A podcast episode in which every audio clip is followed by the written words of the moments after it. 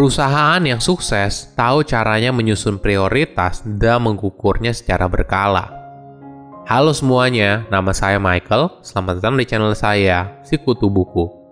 Kali ini saya akan bahas buku Measure What Matters karya John Doerr. Sebelum kita mulai, buat kalian yang mau support channel ini agar terus berkarya, caranya gampang banget.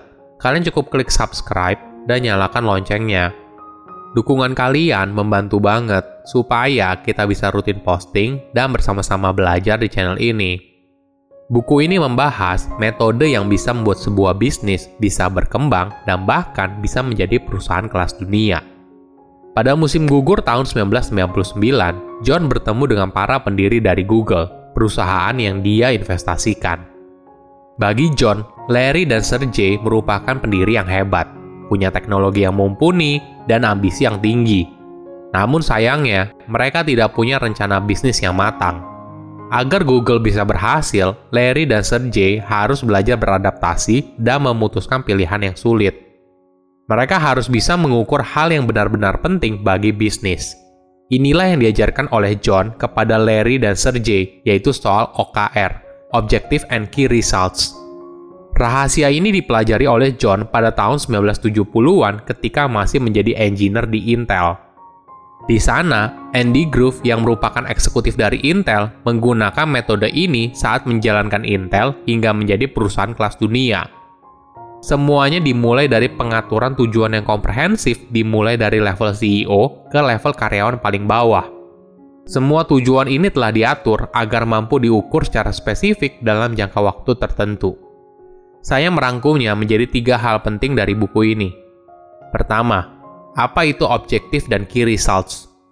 Apakah kamu pernah bekerja pada perusahaan yang tidak jelas arahnya mau ke mana? Kamu bahkan nggak tahu apa prioritas utama perusahaan tahun depan, tiga tahun, atau lima tahun lagi.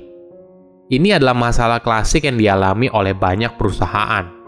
Karyawan mereka sibuk bekerja, tapi tidak semua yang dikerjakan oleh karyawan tersebut memiliki dampak yang besar bagi perusahaan. Alasannya sederhana, mereka tidak tahu apa prioritas utama perusahaan tempat mereka bekerja. Mengukur hal yang penting dimulai dari sebuah pertanyaan. Hal apa yang paling penting dalam 3, 6, atau 12 bulan ke depan? Organisasi yang sukses memiliki kemampuan untuk fokus pada kegiatan yang bisa memberikan dampak paling besar daripada hanya sekedar kegiatan bisnis harian. Di era modern, kita semakin sulit untuk fokus, seakan-akan banyak yang harus kita kerjakan. Namun apakah hal tersebut memberikan dampak yang besar bagi sebuah organisasi? Atau kegiatan itu hanyalah seperti bisnis as usual? John memperkenalkan sebuah metode sederhana namun sangat efektif dan terbukti ampuh membantu organisasi dalam menyusun prioritasnya. Objektif dan key results adalah proses sederhana yang dapat membantu sebuah organisasi untuk bergerak maju. Objektif berarti apa yang harus dicapai, sesuatu yang penting, dan gambaran besarnya. Objektif akan menjadi tujuan ke mana kita ingin melangkah. Ibaratnya ini seperti kompas. Sedangkan key results berarti bagaimana cara mencapainya. Key results memiliki ciri spesifik, punya jangka waktu tertentu, dan metrik pengukuran yang jelas. Sederhananya, ketika semua key results sudah terpenuhi, maka secara langsung objektifnya juga telah dicapai. Metode ini akan membantu sebuah organisasi menjadi fokus dan berkomitmen pada prioritas kerja yang telah dibuat. Ini yang sering luput kita pahami, kalau sumber daya kita terbatas entah itu sumber daya manusia, uang, atau waktu. Namun tentu saja, begitu banyak hal yang ingin dicapai oleh sebuah organisasi. Nah, objektif dan key results akan memaksa setiap orang dari level CEO hingga level karyawan paling bawah untuk membuat prioritas kerja. Apa yang ingin dicapai dalam sumber daya yang terbatas? Agar lebih efektif, objektif dan key results setiap orang harus transparan sehingga hal ini memudahkan setiap orang dalam organisasi untuk bekerja dan berkoordinasi satu sama lain. Kedua, tips menyusun OKR. Dalam membuat objektif dan key results, ada beberapa aturan dasar. Pertama, sedikit selalu lebih baik. Metode OKR akan efektif apabila fokus dan jumlahnya antara 3 hingga 5 poin. Setiap objektif juga memiliki 3 hingga 5 key results pada awal membuat objektif dan key results, kita harus bisa menyusun prioritas dan berani bilang tidak pada hal yang kurang mendesak dan kurang penting. Kedua, menyusun tujuan harus berimbang. Untuk mendukung kolaborasi satu sama lain, anggota tim dan setiap karyawan didorong untuk menyusun hingga sebagian dari OKR mereka. Hal ini bertujuan agar menciptakan komitmen dari karyawan tersebut dalam bekerja OKR yang 100% didorong dari atas ke bawah sering kali tidak efektif. Karena mungkin antara ekspektasi dan realita bisa jauh berbeda.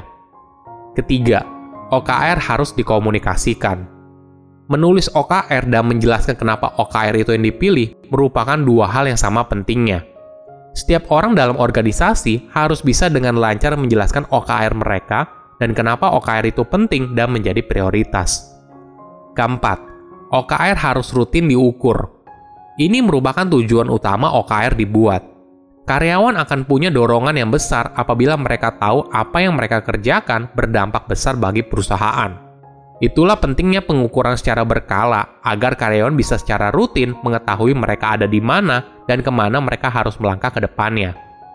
Menariknya, ada semua penelitian yang menyatakan kalau 92% pekerja di Amerika Serikat lebih termotivasi dalam mencapai tujuan mereka apabila rekan kerja mereka dapat melihat perkembangan kerja mereka. OKR memotivasi kita untuk melakukan suatu hal lebih dari yang kita bayangkan sebelumnya. Banyak perusahaan telah menerima manfaat dari OKR, termasuk juga Google. Dalam model Google, mereka membaginya menjadi dua OKR, committed dan aspirasional. Committed objektif dan key results adalah tujuan yang telah disepakati di awal dan harus dicapai. Nilai dari committed OKR adalah 100%. Artinya, ini adalah target minimum yang harus kamu capai.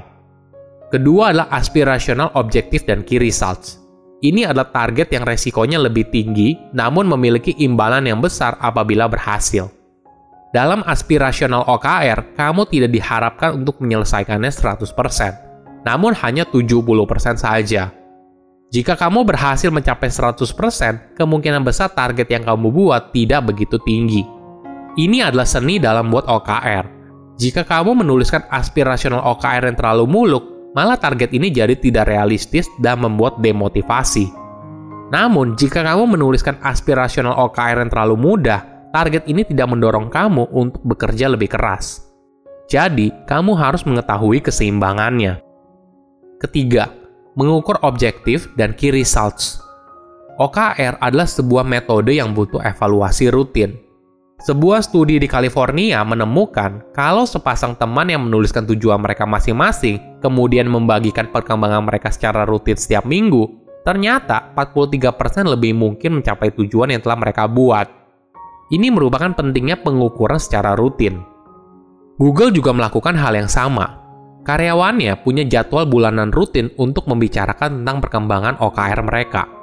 Menariknya, bukan hanya perkembangannya saja, tapi mereka juga membahas apa tantangannya dan mencari solusi bersama atas permasalahan tersebut. Hal lain yang penting dalam mengukur OKR adalah diskusi.